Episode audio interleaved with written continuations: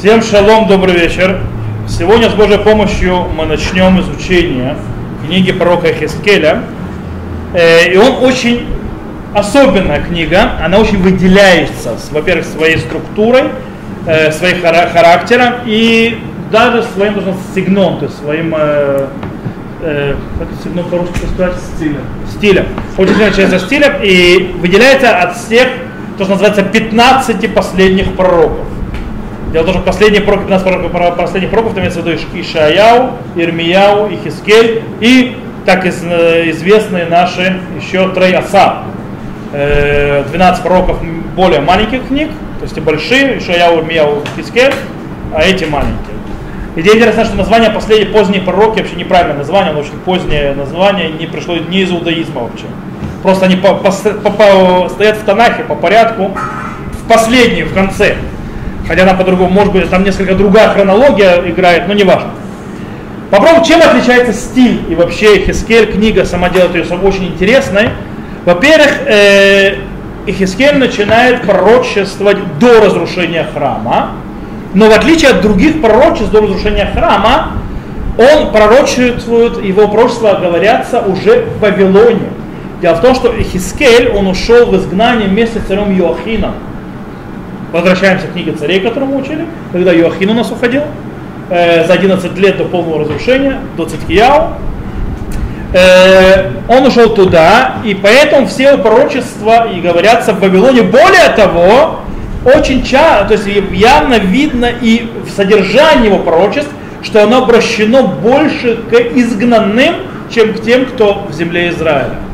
Он больше говорит к тем, кто уже в Вавилоне, тем, кто в изгнании, чем э, те, которые там. Еще интересная вещь. Э, Ихискель э, очень часто использует всевозможные символические действия. Нельзя сказать, что и у, Ша, и у Ишая, у Ирмияу нету символики для того, чтобы передать свое пророчество, но у Хискеля это просто переходит все границы и даже адекватности в действиях. Э, например, Хискель получает заповедь, то есть да, Всевышнему говорит, съесть сви, написано свиток. То есть это мы увидим в третьей главе, когда будем учить. Еще один пример. Всевышнему говорит лежать 395 дней на левом боку. Это мы увидим в четвертой главе, встретимся с этим. Еще одно, например, Всевышний говорит ему э, сбрить мечом, сбрить мечом, побрить всю голову и бороду. Это пятая глава, это вся, это символические вещи, которые он будет делать, и мы будем их изучать, но это их очень много, и они немножко кажутся, скажем так, не совсем адекватными, то есть, да, нормально. Это, то есть, еще одна особенность. Есть еще одна особенность. И Хискель описывает то, что называется меркава. Меркава, когда мы говорим про меркава, э, мы, кстати, когда будем, мы будем с Божьей помощью начнем, мы сегодня не будем учить первую главу, мы чуть-чуть ее тронем только, но мы с Божьей помощью начнем следующего урока э, учить первую главу, и там мы уже затронем Меркову, потому что там она появляется в первой главе.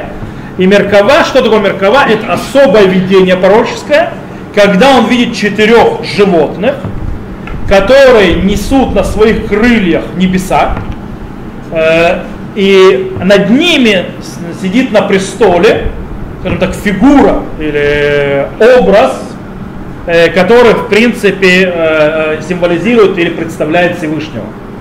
Вот такое вот видение, которое он видит.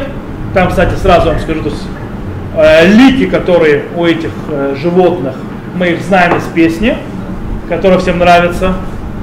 А? Гремельщикова, да.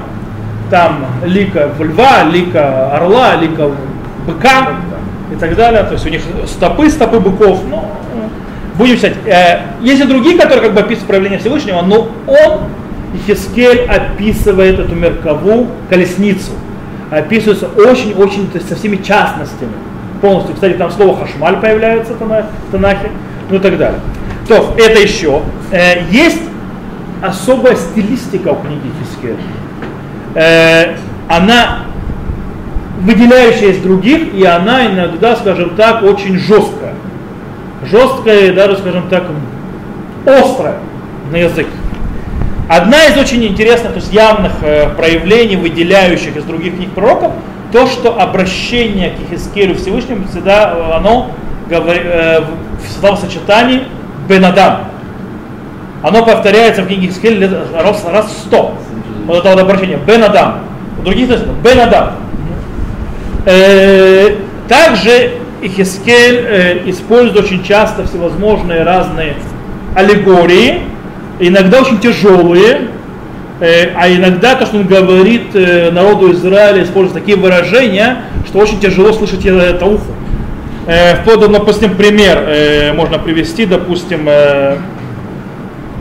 когда Ихискель обращается к Иерусалиму, следующими словами, «Лахен зонаш мидварашем». И, и, и, так, и так блудница, точнее, продажная женщина, слушая голос Всевышнего. А? Это, это очень жестко. А? Это, в принципе, намного хуже, чем Ишаяу называл. То есть, да? Ишаяу просто говорил, то есть город э, Ватамирацхим, то есть, да, то есть го, убийца в нем. Ирмияу, правда, тоже жестко по ней прошелся, то есть, да, по Иерусалиму. Э, но Хискель очень, то есть с этими выражениями.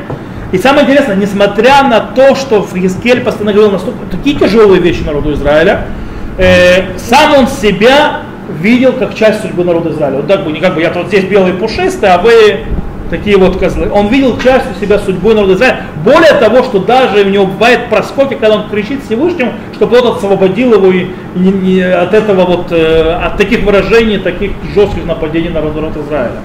Ему тяжело с этим, ему нелегко нести это бремя. Э, интересная вещь, э, кроме всего этого прочего, мы знаем, книга Хискель, в отличие, кстати, от книги Гермияу, книга Хискель делится, мы скоро покажем, как она построена, она делится, в ней есть часть о разрушении храма, а есть часть утешения. Но, э, в книге Ирмияу почти нет утешения. Одно разрушение. Э, в Ишаяу, допустим, тоже есть и часть такого, часть такого. Так вот, даже э, есть в его пророчествах о избавлении, о утешении, так сказать, есть особые э, стилистика, которая есть только в книге Хискель. Например, в том же э, пророчестве Хазона а, Цамота Явушот. Это в 36 глава. Хазона Цамота Явушот это видение сухих костей. Когда он видит сухие кости, которые собираются, обрастают ко, жилами, кожей и так далее, в принципе, а, и восстание то есть мертвых или ожи, ожи, то есть, ну и так далее. То есть это мы еще дойдем, нам еще долго до туда, то есть до этого Хазона 36 глава. Э, или когда он описывает войну Гогу Магогу, последнюю войну. Это тоже э, Хискель, это 38-39 глава. Мы в Сухот читаем. Война Гогу Магога, которая считается последняя война и так далее. Э, в конце времен. Короче, все это и еще очень много-много других вещей делает книгу Хискель очень интересной, особенной. И просто набитой огромным количеством э, содерж... очень важного содержания. И Божьей помощью мы их потихонечку будем разбирать в будущем. А начнем мы наш разбор сейчас, то есть мы еще не разбираем, что у нас урок введения, э, а пос, как построена книга э, Хискеля, что в ней есть. А у нее, в принципе, если мы берем принятое известное деление на главы в книге Хискель, то в ней есть 48 глав книге Схед 48 глав, которые делятся на четкие три части. Первая часть это с 1 по 24 главу приблизительно. Она, то есть это главы, которые растягиваются на эпоху пятилетнюю приблизительно, около пяти лет. Э, с пятого года и до девятого года э, изгнания Йохина, царя Йохина в Вавилоне. Э, в это время Хискель находится в Элеме, там э, после, кстати, после того, как идет пророчество посвящение, в третьей главе идет там следующие слова в Элеме, очень интересно, не зря Элем называется Элем, Элем это вообще не мой. Там идут такие слова, и языка твой прилюблю к небу твоему, говорит Всевышний, и онемеешь, и, и не будешь для них обличителем, ибо они мой дом мятежный. И когда я буду говорить с тобой, открой рот твой и скажешь им, так сказал Господь Бог, слушающий услышит, отказывающиеся откажется, ибо они дом мятежный. То есть, в принципе, Всевышний запечатывает рот Ихискелю, и он не может вообще ничего говорить к народу, только про то, что скажет Всевышний, больше ничего. Э, он находится там, э, то есть с этого момента Всевышний, то есть, то есть пророк открывает только рот, как мы сказали, только когда Всевышний заповедует. И дальше идут пророчества в хронологическом порядке. Здесь э, почти все они занимаются разрушением, изгнанием, которые придут, а также проблемы, которые и трагические э, события, которые последуют как, э, из-за разрушения, изгнания. Э, в этой главе почти в принципе нет пророчеств, то есть в этой части пророчеств об, о, то, скажем так, утешения. И даже если она появляется, но, то она появляется так, как бы, называется, берехагаз, э, побочно. То есть, а, и заканчивается эта эпоха, то есть первая эта часть заканчивается, как мы сказали, в 24 главе, в принципе, 10 ТВ. 10 ТВ, это когда приходит на уход носа, и в конце там э, пророк получает сообщение от Всевышнего, что он узнает о разрушении храма, к нему придет один из беженцев, то есть выживших, которые прибегут из Вавилона, и он узнает об разрушении храма Иерусалима. Это первая часть. Вторая часть книги, примерно с 25 главы и по 32 главу, она становится особняком, она сама по себе. И она очень интересная. Это пророчество, которое обращено не к народу Израиля, если предыдущие были к народу Израиля, оно обращено к соседним народам. То есть она обращена к Амону, Муаву, Эдому, Пелешу, Цур, Сидон, Египту и так далее. Оно идет туда. Э, и тут, в принципе, идут пророчества почти в хронологическом порядке. Э, и оно идет с 10 года изгнания царя Иоахина и до 12 года изгнания Иоахина. Кроме одного пророчества, которое появляется на 27 году изгнания Иоахина. Это вторая часть. Третья часть, это и окончательно. Это с, 20, с 33 главы до 48. Там Ихискель обращается назад к народу Израиля, занимается народу Израиля. И он, э, скажем так, и там начинается прошлое с того момента, где они остановились обращением народа Израиля, а точнее, перед приходом того человека, который то есть, выживет, который сообщит Ихискелю о разрушении храма. То есть, в принципе, в конце 12 э, года изгнания Иоахима. И в этой части в основном есть пророчество о утешении, избавлении и так далее. Когда с 40 главы начинается описание в частностях, то есть, то есть, то есть до, до, до частностей храма Иерусалима, земли Израиля в будущем. То есть, в принципе, Хискель описывает третий храм. То есть и окончательное избавление. И это идет вот э, с 40 главы почти до конца. Окей. Это строение. Теперь давайте с этого момента начнем, скажем так, введение, первые стихи книги Хискель. Да, в основном первую главу будем учить потом, сейчас первые стихи, и сразу, когда будем читать, я хочу, чтобы вы обратили внимание на очень интересную вещь. Здесь будет сразу что-то очень странное. Интересно, вы обратите внимание на странность или нет? Я вас предупредил своей странности. Итак, и было в 30-й год, в пятый день четвертого месяца, я среди изгнанников при реке Кевар открылись небеса, и я увидел видение Божье.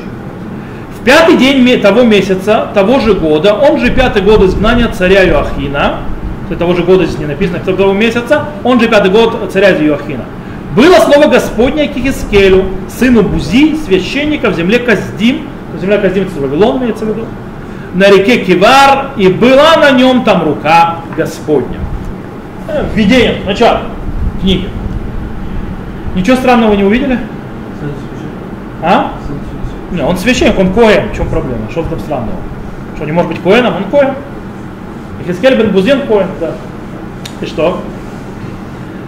Не заметили странно. Я вам скажу, что странно. Как можно понять, и было в 30-й год? О, 30-й год чего? 30-й год какого происшествия? Более того, то есть какой хронологии это, то есть этот год относится? Более того, какая связь между ним и пятым годом изгнания Иоахина?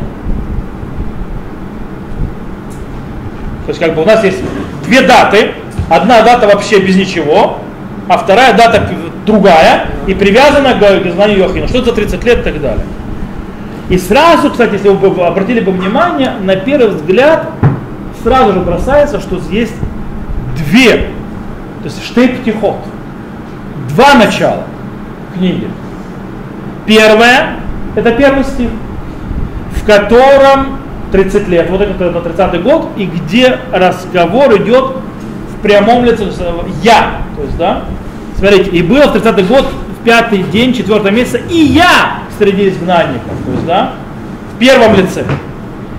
Дальше же второе начало, второй и третий стих, там мало, то есть там уже пророк упоминается в третьем лице, Ихискель бен Бузи. И там идет этот пятый год Иоахина. Э, Раши здесь сразу же то есть, объясняет. Сатам нави двора вело перешмо, кигу вело перешмиян мама на лификах и все роха кодыш, двора вишне микрота с мухим залезе, ламед миху анавим, ламед миньян мана. То есть он говорит, то есть, э, что произошло? Пророк сказал от себя и не объяснил, то есть как его зовут, ты кто, а также не сказал, от чего он считает, поэтому остановило его божественное проведение Роха Кодыш и сказал, как его зовут и от кого, откуда считает. Окей? Э, кстати, второе, в стиха Шния, вот это второе открытие с книги, э, со второго стиха, в пятый день того месяца, того же года, он же пятый год знания царя Охина, было слово Господне Хискелю, это очень похоже на начало всех книг пророков. Такой-то год, такой-то год, и было слово Господне такому-то, такому-то, и так далее. Очень похоже. Тогда же, как э, Ушаяу также, Урмияу также, э, Единственное, что вот это выходящее вон, это вот это первый стих. И мы попробуем понять, что это первый стих значит.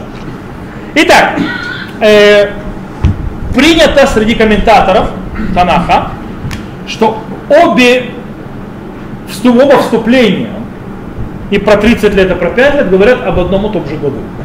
Так принято.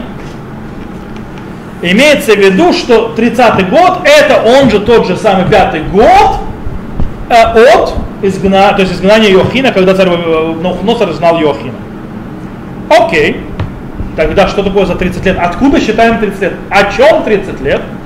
Есть два предложения ответить на этот вопрос. Первое предложение нам дает Раши, строя свои, свои слова на Хазаль, на мудрецах э, Талмуда э, Талмуда, Мишны и так далее. Казак. Имеется в виду годы пятидесятниц. Йовель. Ювалот. Дело в том, что мы считаем шмитот раз в 7 лет, и раз в 49 лет потом происходит 50-й год, он же юбилейный. Это 30-й год от юбилея, то есть, да, пока мы считаем юбилей.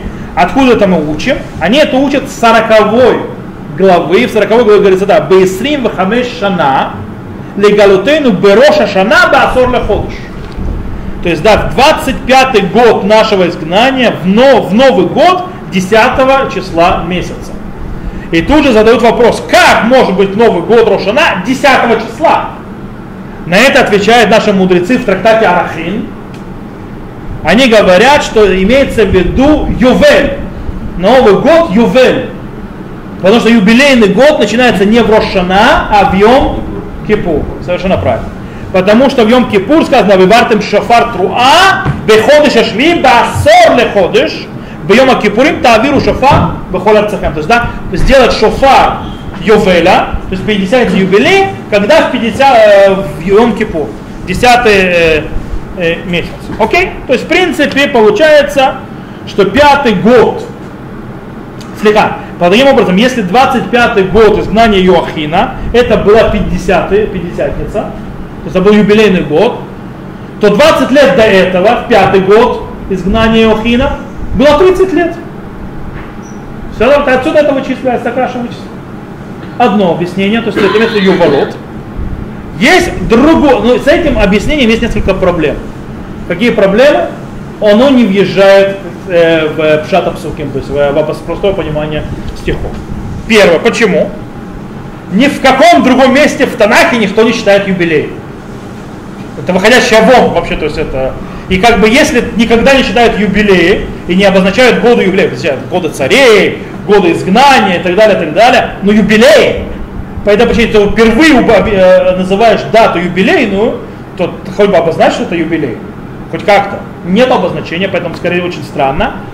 Более того, то, что наши мудрецы положились и объясняют, то есть, тот, то, есть то, что Раша полагается на то, что сказано в трактате Архим, с этим небольшая проблема. Да, наши мудрецы сделали дрошу. По-настоящему, когда имеется в виду здесь Роша Шана, Баасор, имеется в виду первого месяца. Это не десятая Тишрея, а десятая Нисана. По этой причине это не совсем бывает. Э, то есть это две проблемы, которые есть с этим объяснением. Окей, поэтому посмотрим еще следующее объяснение. Радак. Радак строит свои слова на Тиргум Юнатан. Радак говорит, что речь идет о 30-летии с момента находки книги Торы царем Йошияу. Мы об этом учили. Что царь Йошияу, внук царя Минаше, мы помним, что Минаше, мы учили на книге, книге царей, царь Минаше, сын Хискияу, был страшным грешником, правил бешеное количество времени. Он успел за это время сделать все злодеяния, которые только можно, включая э, все идолопоклонства не только, и включая то, что он внес идолопоклонство и прямо в храм, а дальше э, начал проливать кровь праведную в Иерусалиме, и по этой причине коины, когда вот это дело произошло, спрятали книгу Торы, которую написал Мушарабейн. Мы, тогда, мы разбирали Мушарабейн, написал и так далее, у нас был это отдельный урок. И после этого, то есть, кстати, из-за его действий спустилось то, что Всевышний дал Газеру свое постановление, что он разрушит Иерусалима храм из-за поведения Минаше. Э, его сын Амон два года царствовал, и после этого был убит, и после него пришел к власти Йошияу. И как мы знаем, что Ишияу был праведным царем, и на 18-й год его царства нашел книгу Тор. Он начал делать революцию, уничтожать э, идолопоклонство, ремонтировать храм и так далее. И он нашел книгу Торы, был весьма удивлен. Мы на урок, на урок, когда мы говорили про это, мы объяснили, почему именно он был удивлен. То есть целый урок поэтому был. был. В любом случае, э, про мы, мы говорим, что про царя Ушияу, что э, про него сказано так. Кому он ло хаяли фанав мелех ашерша велашем бехол его бехол навшо бехол меудо бехол турат моше вахарав локам камогу. То есть и не было подобному его царя, который вернулся к Всевышнему всем сердцем своим, всей душой своей и всей то есть, сущностью своей, то есть да, э, как в, в Торе Моше, и после него не, было, не встало похожего на него.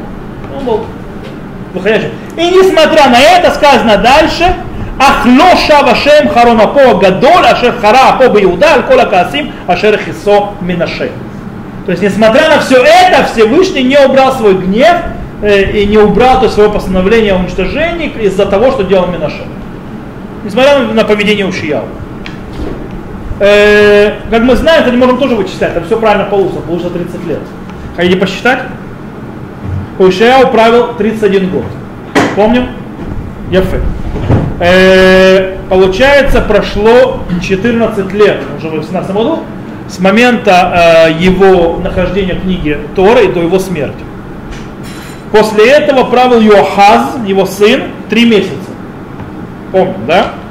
После этого правил Йоаким, помните, э, и правил Йоаким э, 11 лет, пока он Ходносор не, не убил. Получается сколько? 25. Правильно? 11 плюс 14, 25. Йоахим бен Йоакам царствовал три месяца и 10 дней. Помните? После этого был изгнан. Его изгнал Навуходоносор.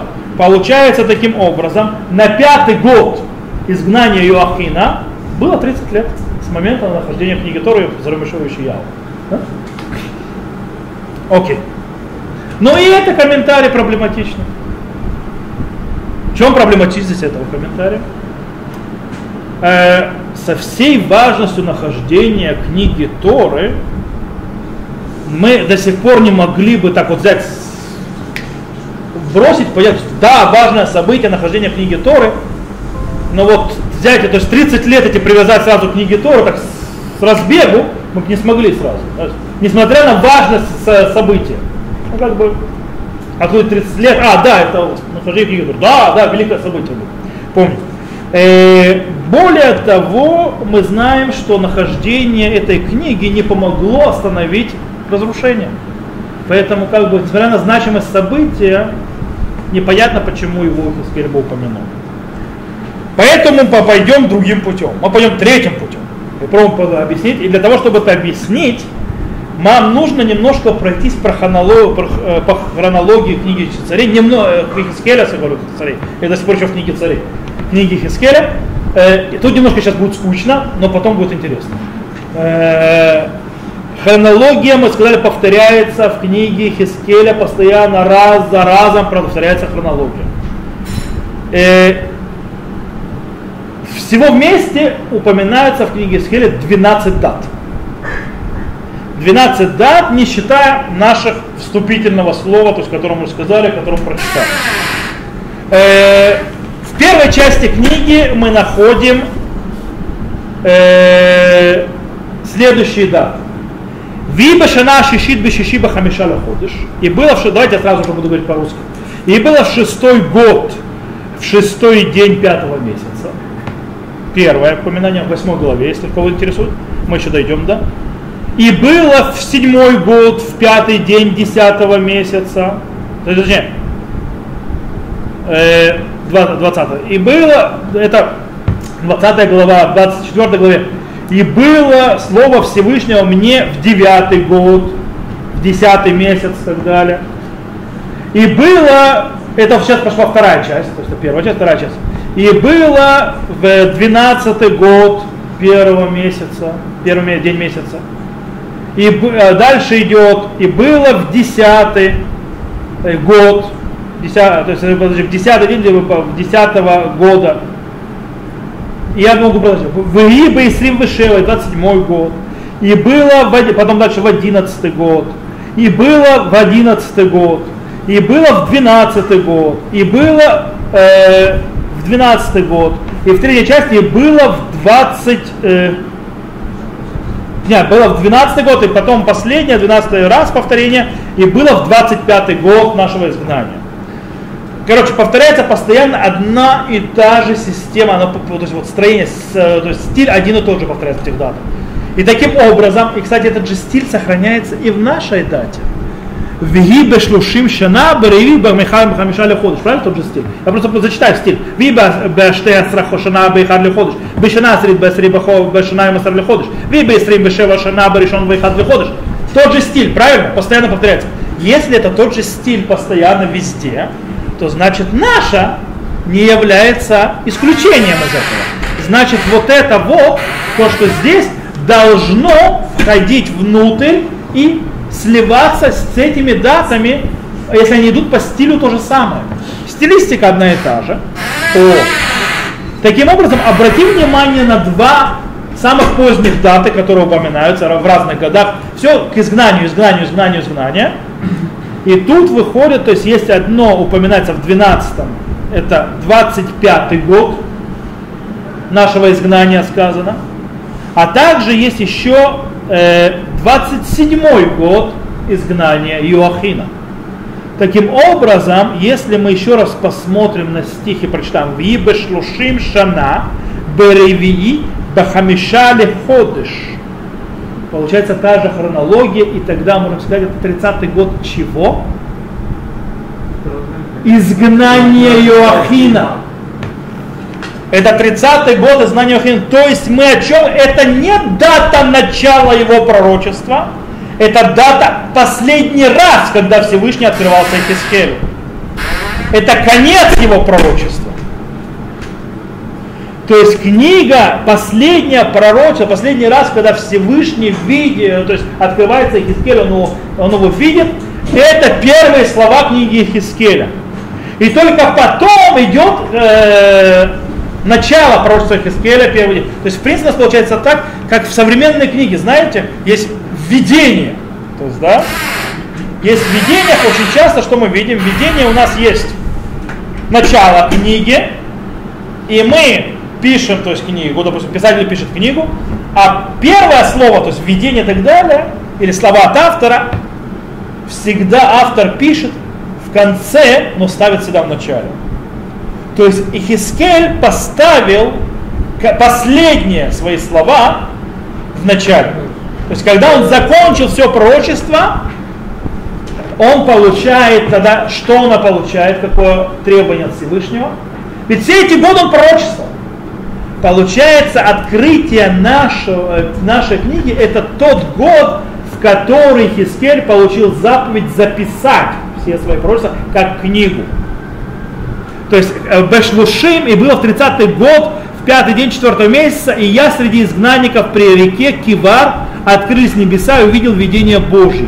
То есть он говорит, то есть здесь я начинаю подводить итог все те видения, которых я видел. И тогда, когда он начинает следующим стихом, втором стихе, э, Бехамишаль ходу шана хамишит легалута мелех Йоахин, то есть, да, и пятый день этого месяца, того же года, он уже пятый день издания царя Ахина, это начало всех книг пророков.